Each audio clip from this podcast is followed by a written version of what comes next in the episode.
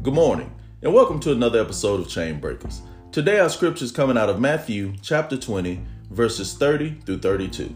Two blind men were sitting beside the road when they heard that Jesus was coming that way. They began shouting, Lord, Son of David, have mercy on us. Be quiet, the crowd yelled at them, but they only shouted louder, Lord, Son of David, have mercy on us. When Jesus heard them, he stopped and called for them to come to him. And he said to them, What do you want me to do for you? There's always going to be someone who wants to shut you up. The enemy knows the consequence of calling on the name of Jesus. But when you face someone or something that wants to silence you, that's an indication for you to cry out even louder to get Jesus' attention.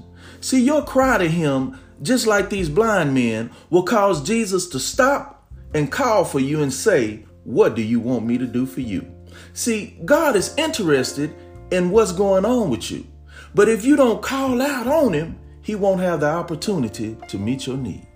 God bless you and have a good day.